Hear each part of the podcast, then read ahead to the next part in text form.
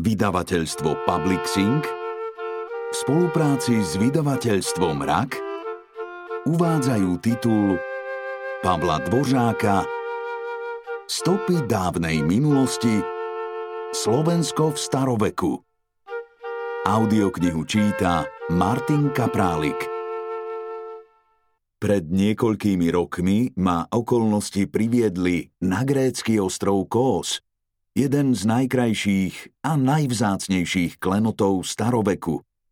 Preslávený nielen antickou architektúrou, nádhernými sochami, mozaikami, ale aj ako miesto, kde sa zrodila moderná medicína.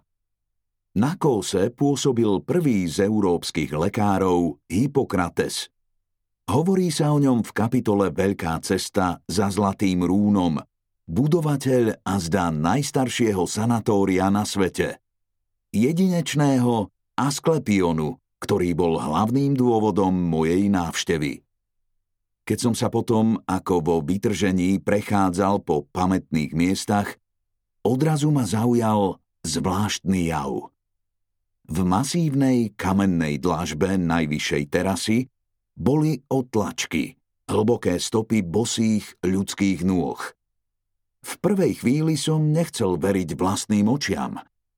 V zápetí však vysvetlo, že to bola iba hračka prírody, čosi ako obrazová anekdota, lebo o niekoľko krokov ďalej sa stopy zmenili na zhluk obyčajných zvetraných dier, ktoré len náhodou na jednom mieste nadobudli podobu ľudských stupají.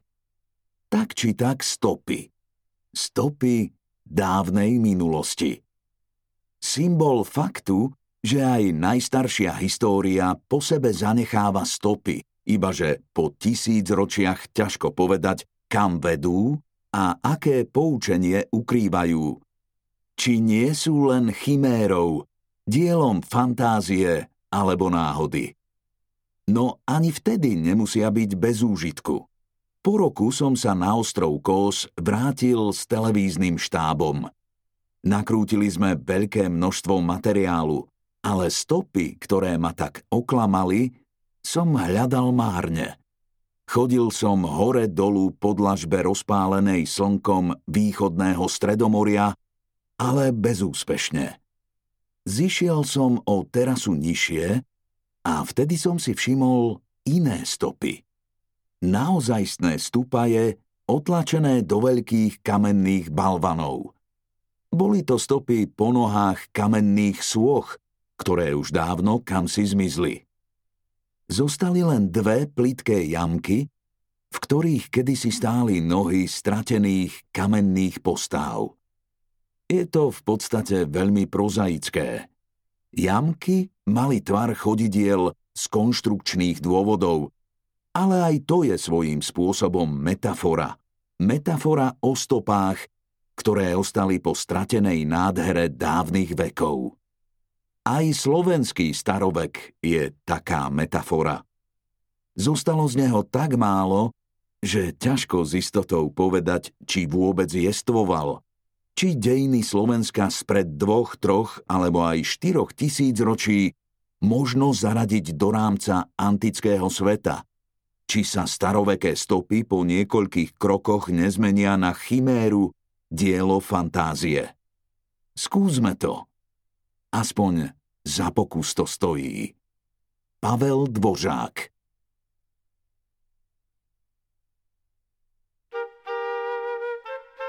Hnev tatranských bohov Neviem, koho by som mal citovať skôr, či Homéra alebo Vojtecha Zamarovského, lebo ten ma vo svojom dome v stredočeských Souticiach priviedol na myšlienku nakrútiť film o spoločných črtách nášho praveku a antického staroveku. Alebo aj slovenského staroveku? Čo je to vlastne starovek? Egyptské pyramídy? Mezopotámia? Nádhera helénskeho Grécka a antického Ríma? Literatúra, ktorú možno dodnes čítať? Isteže, lenže to je už vrchol staroveku. Aký bol jeho začiatok? Ponášal sa na náš pravek?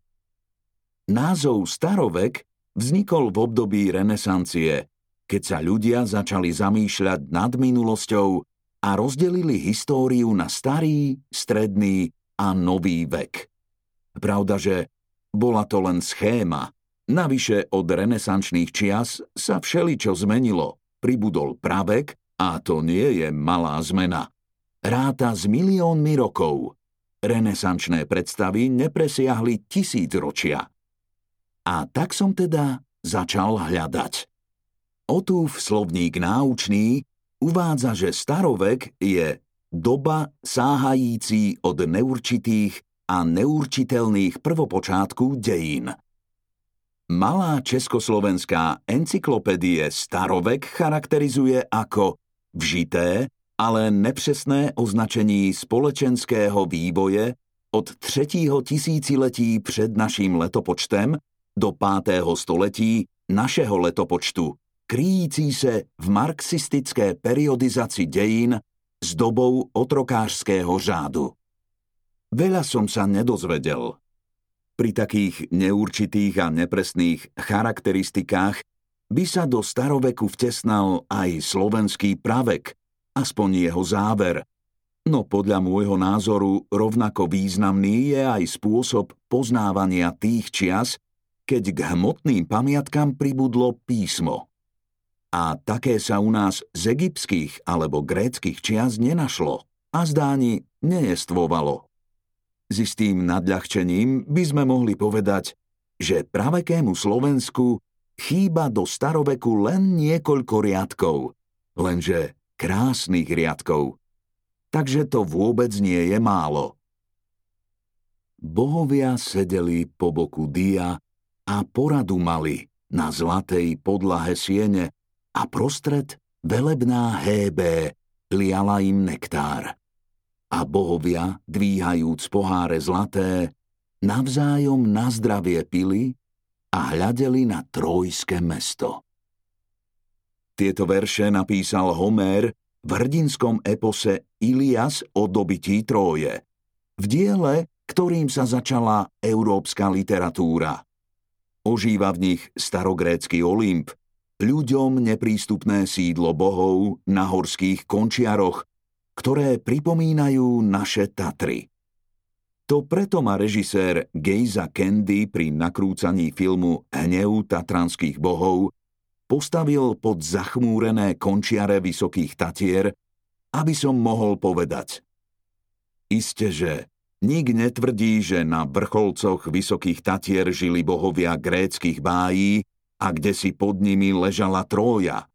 Tento príbeh chce iba upozorniť, že v tom istom čase ako v Grécku sa aj na Slovensku odohrávali čudné veci. Žiaľ, bez Homéra. Čudné veci. V Grécku známe, u nás tušené. A to je chvíľa, keď sa k Homérovi pripája Vojtech Zamarovský. Upozornil ma totiž, že aj grécky starovek sa začal vecami len tušenými najvyšší boh Zeus nežil vždy na Olympe. Matka ho porodila v jaskyni na vrchu Dikté, na ostrove Kréta. Urobila to tajne, lebo jej manžel Kronos v obave o svoju vládu zožral dovtedy každé dieťa, ktoré priviedla na svet. Zeus oslobodil súrodencov, ktorí žili v otcovom bruchu. Boli nesmrteľní. Rozúrený Kronos v boji zahnal Dia až na Olymp.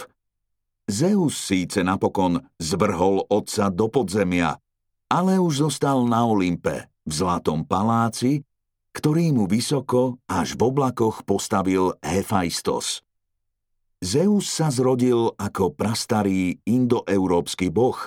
Predkovia antických Grékov si ho do Grécka priniesli zo svojej pravlasti o ktorej sa dnes už všeobecne predpokladá, že sa nachádzala v civilizačnom kotli, kde si pri Čiernom mori.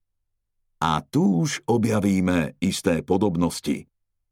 Pretože z tohto kotla sa okolo roku 1900 pred našim letopočtom vydali budúci Chetiti do Anatólie, budúci Gréci do Helady a ďalší, ktorých budúce meno nepoznáme, na Slovensko, do Maďarska, Rakúska, na Moravu, do Čiech a ďalších krajín. Viac v nasledujúcej kapitole. Nie je isté, či si aj oni priniesli zo spoločnej pravlasti vieru v Dia. Ale vo včelinciach pri rieke Slaná sa našlo v 4500-ročnom žiarovom hrobe 5 sových úrien, ktoré sú rovnaké ako urny z tých istých čias objavené v predhomerskej Tróji. Zeus nežil vždy na Olympe a spočiatku sa ani neponášal na človeka. Sprvu to bol abstraktný boh neba. Ľudskú podobu získal až oveľa neskôr, po stáročiach. V jaskyni, kde sa narodil, našli archeológovia pamiatky z 3. tisícročia. Meno Zeus poprvý raz spomínajú krécko-mykénske tabuľky zo 14. storočia. Trojská vojna sa odohrala v 12. storočí a Homer, ktorý to všetko opísal, žil v 8. storočí. Všetko iste, že pred našim letopočtom. Teda pri najmenšom 1500 rokov potreboval olympský vrhateľ bleskov, aby sa zmenil z abstraktného symbolu na Boha s ľudskou podobou. To si treba uvedomiť, ak chceme pochopiť, koľko z olympskej slávy uviazlo na končiaroch vysokých tatier. Náboženské predstavy sa totiž všade vyvíjali od kultu zvierat a totemizmu uctievania prírodných síl a neživých predmetov cez bohov zvieratá, ktoré len postupne získavali osobnú podobu až k čo vyzerali ako ľudia a tak sa aj správali. Škriepili sa, zápasili, ľúbili, mali súrodencov, priateľov, manželky, milenky, sluhov a niektorí aj pracovali ako obyčajní smrteľníci. Čosi z predchádzajúcich, často zvieracích podôb, sa však zachovalo napríklad v egyptskej mytológii. Taký je pohrebný boh Anubis, ktorý má ľudské telo a šakaliu hlavu, alebo Bastet s hlavou mačky. No aj v Grécku bola Héra volóka, Aténa sovóka. Zeus sa premieňal na labuť a býka – Pan mal nohy capa. Bohov sprevádzali zvieratá, najvyššieho dia napríklad orol. Niektoré zvieratá sa bohom zasvedcovali. Héliové a Apolónové čriedy. Obludný Minotauros z kréckých palácov kráľa Minoa sa narodil z matky oplodnenej bíkom. S nymfami sa na vlastnú škodu spúšťali mládenci, čo pripomína naše povesti o výlach, alebo zasvedcovanie dievčat v jarnej vode. Prežili aj ďalšie podobnosti. Zbrane sa uctievali ako fetiše. Talizmany mali čarovnú moc. Všetko spolu vytváralo krásny prepletenec, ktorý už len čakal na básnika. Na Homéra. Kronovec Zeus v tom z Olympu rozkázal bohyni Temis povolať do snemu bohov – tá prebehla všade a všetkým zaniesla rozkaz, by i hneď sa pobrali do domu Dia. Prišli ta všetky rieky krem ich otca Okeana. Prišli ta všetky tiež nymfy, čo bývali v prekrásnych hájoch, ako aj v prameňoch riek a v mokrastých trávnatých lúkach. Prišli do domu veľkého dia, čo nad mrakmi vládne. Sadli si v portiku hladkom. Tendiovi, otcovi svojmu, Hefajstos, umelec slávny, sám postavil skúsenou mysľou. Takto sa teda u Dia zišli. Diov dom na Olympe stál vysoko v horách, kam sa normálni smrteľníci neodvážili. Vo vysokých Tatrách, vo veľkej studenej doline, našli horolezci medenú sekerku – Mysleli si, že je to starobilý horolezecký čakan, ale archeológovia v ňom rozoznali sekeromlat, ktorý vyrobili pred vyše 4000 rokmi, približne v tých istých časoch, ako najstaršie predmety v Diovom rodisku v jaskyni na vrchu Dikté. A aj on sa našiel na miestach, kam sa obyčajný smrteľník neodvážil. Ako sa tam dostal? Do výšky takmer 2000 metrov nad morom. Priniesol ho kto si smelý alebo zúfalý ako obetu, prozbu, pokus o uzmierenie bohov, ktorí aj dnes vyvolávajú hrôzu? Sekeromlad z Veľkej studenej doliny pochádza približne z tých istých čias ako opevnená osada Burgbrich vo Veľkej Lomnici.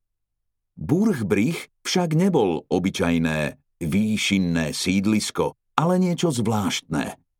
Tajomné. Na Burgbrichu sa našli neobyčajné veci, napríklad miniatúrne sekeromlaty z hliny. Neboli to nástroje ani hračky, preto sa im pripisuje skôr náboženský význam. O náboženstve a zda svedčí aj čudná figúra s naznačenou tvárou a vlasmi, ale aj 80 hlinených zvieratiek. Ovce, kozy, kraby, ošípané, kôň, pes, los, jeleň, pratúr, medveď, takmer všetky zabité, rozbité, s odlomenou hlavou alebo nohami. Pre naše rozprávanie sú však možno najdôležitejšie tajomné značky na dne misky, ktorá stávala na pitoresknej nôžke a ďalšie na praslene, akých sa na Burgbrichu našli stovky. Sú azda pred stupňom písma, ktoré nám tak veľmi chýba? Výšinné sídlisko Burgbrich založili v časoch, keď sa narodil Zeus – Zvieratká sú o 2-3 storočia mladšie. Pochádzajú približne z tých istých čias ako podobné zvieratká, ktoré sa našli pri výskume gréckej Olympie. Slávny Diov chrám totiž postavili na mieste, kde predtým stávala svetiňa Matky Zeme. A aj tej sa ako obete prinášali hlinené zvieratká. Môže to byť všetko náhoda? Doktor Kerr Blagan z Americkej univerzity v Cincinnati, ktorý v rokoch 1932 až 38 viedol výskum v Tróji, upozornil, že na trojskej keramike sa objavujú rovnaké motívy ako na keramike z Uhorska. V čase Blaganovho výskumu však Uhorsko už dávno nejestvovalo a navyše doktor Blagan žiaľ neuviedol, ktorú časť Uhorska mal na mysli. Grécké mestá najväčšmi pripomína Myšia hôrka pri Spišskom štvrtku. Na Myšej hôrke stála osada, ktorá v mnohom vyvolávala predstavu miest v Stredomorí, najväčšmi jazda Mykén. Chránili ju najstaršie dosiaľ známe kamenné múry v strednej Európe. Bránu strážili dve kamenné veže – Domy boli vnútri usporiadané do ulic. Námestie bolo vydláždené kameňmi a na najvyššom mieste stála oddelená akropola, obydlie najbohatších, ako dokladali zlaté poklady, ktoré archeológ Jozef Vladár objavil v zrúcaných domoch. Osadu na Myšej hôrke možno stihol rovnaký osud ako Tróju. Ani ju neochránili mohutné hradby, aj ona zanikla pri nepriateľskom útoku a aj o jej osude rozhodli jazda obyvatelia Olympu, ako naznačuje pohľad na končiare Vysokých Tatier. Tam žili bohovia, ktorí obyvateľom Myšej hôrky pripravili krutý osud. Archeológovia vykopali čosi, čo naznačuje tušenie hrozných chvíľ, strach pred neodvratným – Nedaleko brány najzraniteľnejšieho miesta pevnosti našli 9 znetvorených ľudských tiel. A zda išlo o jedného bojovníka, tri ženy a 5 detí. Mŕtvý muž mohol mať asi 25 rokov. Na jeho lepke boli zretelné stopy po 8 sečných ranách. Podobné sa našli aj na telách žien a detí. Neboli to však rany, aké sa rozdávajú v boji, ale stopy po vražde, po obete, vykonanej počas neznámeho náboženského rituálu. pripomeňme si obetu, ktorú priniesol Achilles pod hradbami Tróje na počesť mŕtvého druha, hrdinu Patrokla, zabitého v súboji s trojským hrdinom Hektorom. Spravili hranicu na celých 100 stôp dĺžky i šírky. Na vrchol hranice vložili so smútkom mŕtvého druha. Patroklos, vládca, mal 9 prítulných domácich psíkov. Dvom z nich podrezal hrdlá a tiež ich na drevo kládol. Krem toho tam vložil 12 trojských vznešených synov, ktorých sám zahubil bronzom. Potom chrabrý Achilles bôľne zakvílil. Poteš sa, Patroklos milý, hoc v smutnom príbytku háda. Teraz ti sľubujem, čo predtým som bol sľúbil. Dvanásť junákov chrabrých, čo splodili vznešený trojsky, spaľuje oheň súčasne s tebou. A Hektora, syna priama, nevydám plameňu nikdy. Lež ho hodím psiskám. Pri obece na myšej hôrke Homer žiaľ chýbal – ale našlo sa tam niekoľko zvláštnych bírečných predmetov. Medzi mŕtvými telami ležala hlinená hlavička vodného vtáka, džbánik, prenosná piecka Piraunos a nad strašným hrobom tri kusy travertínu vytesané do podoby srdca. Tri kusy travertínu z Gánoviec, vzdialených len 10 kilometrov od Myšej húrky, a kedysi jazda rovnako slávnych, lebo ak myšia húrka pripomína vzhľadom Mikény a osudom Tróju, Gánovce by sa dali porovnať so starovekými Delfami. Vonkajšia podoba, pravda, nejestvuje, zo slávnej minulosti zostal len zvyšok krátera, z ktorého kedysi vytekala minerálna voda. Ešte nedávno však stála v Gánovciach vysoká travertínová kopa a na nej trosky opevnenej osady, ktorú postavili asi pred 3500 rokmi, teda 300 ročia pred Trojskou vojnou. Nik z odborníkov ju nevidel, iba sa traduje, že v čase, keď sa začal ťažiť travertín, bola na vrchole kopy plocha obkolesená valom. Zrejme nie hradisko v pravom slova zmysle, vojenská pevnosť, skôr opevnená svetiňa, ktorej hlavným chrámom bol spomínaný kráter.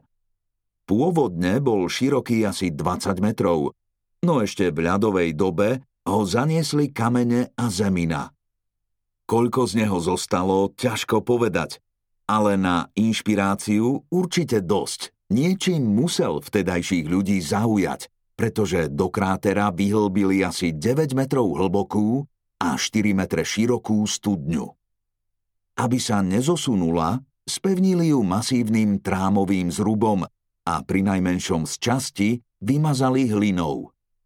Väčšmi než studňu pripomínala vchod do podzemia a zda rovno do sídla nášho Hádesa a účinok sa stupňoval, ak z krátera spolu s minerálnou vodou vychádzala para, no najmä smrtiaci plyn – kysličník uhličitý, ktorý spoľahlivo zabil každého a všetko, čo sa dostalo do jeho dosahu. Pôsobivé a, ako ukázal archeologický výskum, aj strašné miesto. Nebol to jednoduchý výskum. Horná časť studňového zrubu za neznámych okolností zhorela.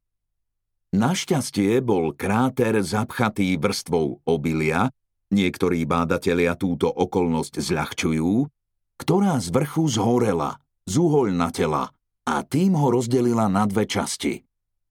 Predmety nad ňou zničil strašný oheň, ako dokladala vypálená mazanica, uhlíky, zhorené trámy, kusy bronzu, zliate do bestvarých hrúd, polámané a obhorené kosti zvierat aj ľudí.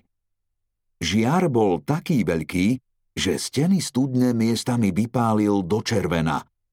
Na dno však nedočiahol a zda ho chránila vrstva kysličníka uhličitého, ktorá zadusila oheň.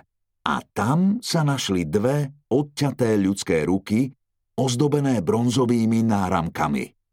Bol to zázrak, čo všetko v studni zostalo. Keramika. Naberačka, cedidlo, úžitkové misy, dekoratívna keramika, zlomky piraunov, nezvyčajné terčíky vyrobené z črepov, niektoré prevrtané, praslen, hlinená lyžica, zábažie. Zlomený kadlub na odlievanie dýk, čepielky z pazúrika, sekeromlat z jelenieho parohu, bronzový drôt, zlatý šperk, gombíky, ale aj nádobky a šperky z brezovej kôry. Perfektne zachovaný trámový rám studne a ďalšie predmety. Desivo pôsobili zvieracie, no najmä ľudské kosti, pozostatky dospelých, ale aj detí. Zlomky lebiek, čeľustí a dlhých kostí, so stopami posekaní a pálení. Jednoznačný doklad o rituálnej hostine, dokonca o ľudožrúckých hodoch. Všetky predmety svedčili o náboženskom poslaní krátera. Zvonku vyzeral ako obrovský pažerák, ktorý ústil kde si pod zemou, v tajomnej ríši podzemného boha. Musel to byť krutý boh, ak si ako obeď žiadal aj živých ľudí. Pri kráteri alebo aj nad ním azda stála nejaká stavba, chrám alebo niečo podobného. Tá však celkom zmizla, ak z nej vôbec čosi zostalo, pri novovekej ťažbe kameňa. Možno preto len predpokladať, že obety prinášali kňazi počas zložitých náboženských rituálov. Asi sa začínali obradným jedením a pitím, pričom časť jedál a nápojov putovala do podzemia. V kráteri sa našli už spomínané desiatky nádob z brezovej kôry. Už len tým, že sa zachovali po 3,5 tisíc ročí, predstavujú malý zázrak. Ak k ním prirátame množstvo nádob z keramiky, možno si ľahko predstaviť jeden z najrozšírenejších náboženských obradov aj v Homérovi opísané obradné pitie a odlievanie bohom.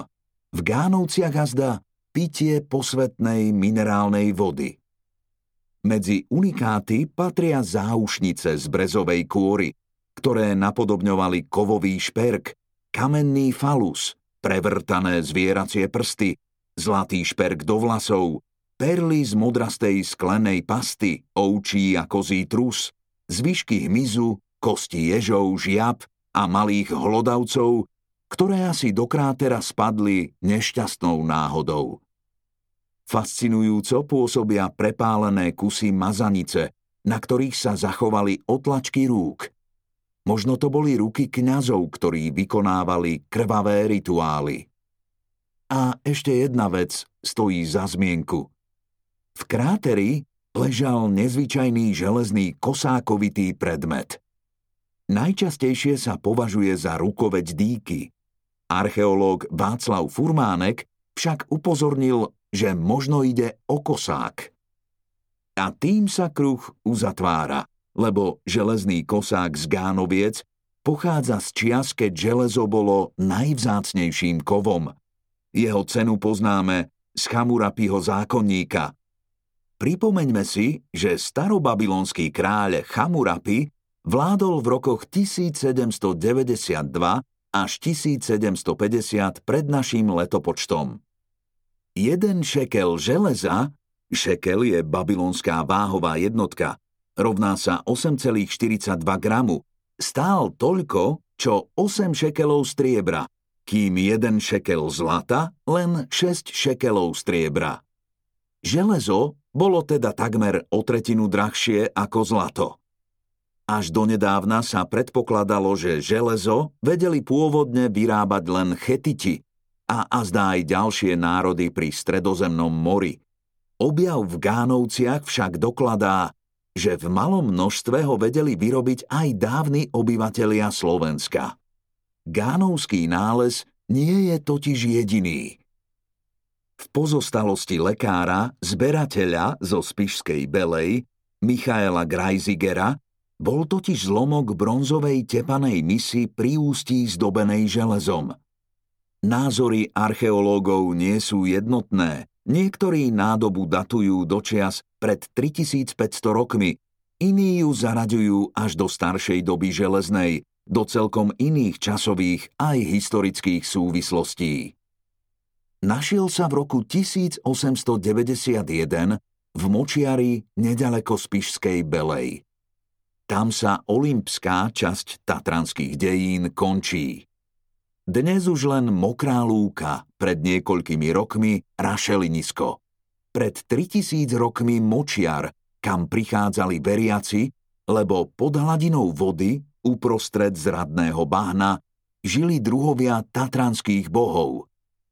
Tak ako aj grécky Olympania mali svojich bližších i vzdialenejších bratov v moriach, riekach, jazerách. Aj o ich priazeň sa bolo treba uchádzať, získavať si ju najcennejšími darmi.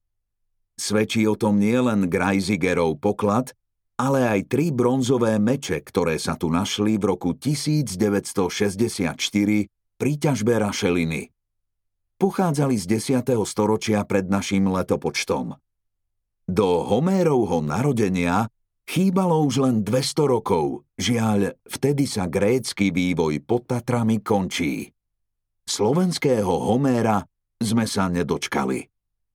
Civilizácia doby bronzovej zanikla bez toho, aby niekto zapísal jej príbehy. A to je nenapraviteľná škoda.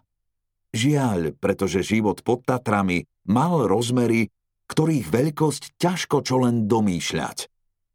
Veľká studená dolina a olympskí bohovia statranských končiarov, veľká lomnica so zvieratkami olympského typu, spišský štvrtok pripomínajúci vzhľadom Mykény a osudom Tróju, Gánovce s podzemím tatranského Hádesa, vodné božstvá zo spišskej Belej, ale aj hlinené zvieratká, ktoré sa našli na hradisku pod lesom v Dolnom Smokovci amulet zo zvieracích zubov objavený v skalnej štrbine na dreveníku pri Žehre, dva poklady bronzových predmetov zo skalných roklín na tom istom vrchu, dva poklady, jeden s mečmi v Poprade Veľkej, zlaté predmety v Kežmarku, Spišskej tepličke, Poprade, Kvetnici, Lúčivnej, Spišskej Belej a ďalšie, dnes už neznáme miesto, na ktorom sa našlo 26 bronzových kosákov.